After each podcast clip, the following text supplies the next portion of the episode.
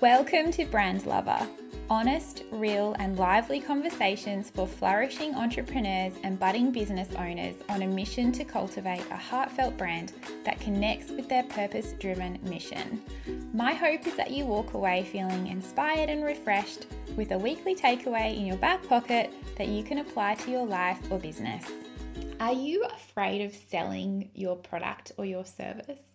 Do you get little butterflies in your tummy when you have to write a post and asking people to click on your website or learn more or um, send you a DM if they want to find out more? Or do you get nervous when somebody asks for your website um, or you have to have a conversation with somebody that wants to maybe buy your thing? Um, you're not alone. It's so common but I would really love to um, to help you reframe it so that it it is easier for you and more comfortable for you uh, to to put your offer out there, whether it's a product or a service. So by not selling, and selling is simply a term. By not selling or suggesting or talking about your offer or inviting people to buy it, um, your customers might not actually be getting what they need. So if you don't ever even talk about your product or your service, A, people will, will never even know that it exists. you have to talk about it so that people know that it's there, and those people might really need it. So by not talking about it, you're actually hiding it from them, and they were actually just going to keep going on with their lives having this same old problem. You in your heart know that you can help them to fix it, and yet you're hiding. so there's that. But also, you like if you're scared of having a discovery call with a client, um, or you know, you just you you're afraid to um, to to suggest other products or services that align really well with something they've already bought or something that they're not interested in, you might actually be doing them a disservice. So they might walk away um, having only like only like 50% satisfied because they didn't know that you offered the other thing or maybe they they just weren't in a position to be ready to think about it unless you suggested it.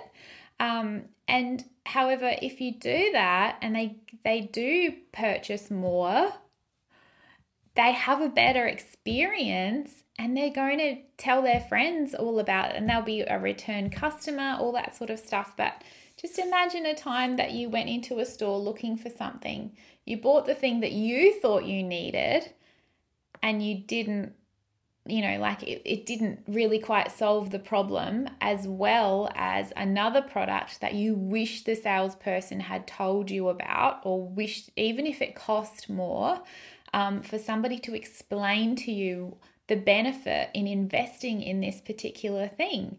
Um, so I hope that that really helps to put things into perspective for you because it's not about you and it's not about you being afraid to to sell yourself or be confident in what you're offering it really is about fulfilling the need of your perfect customer. So if you're not offering and if you are not selling and if you are not upselling and bundling and sort of really tuning in to what they need, then you they're not they're not going to get the best possible experience with you.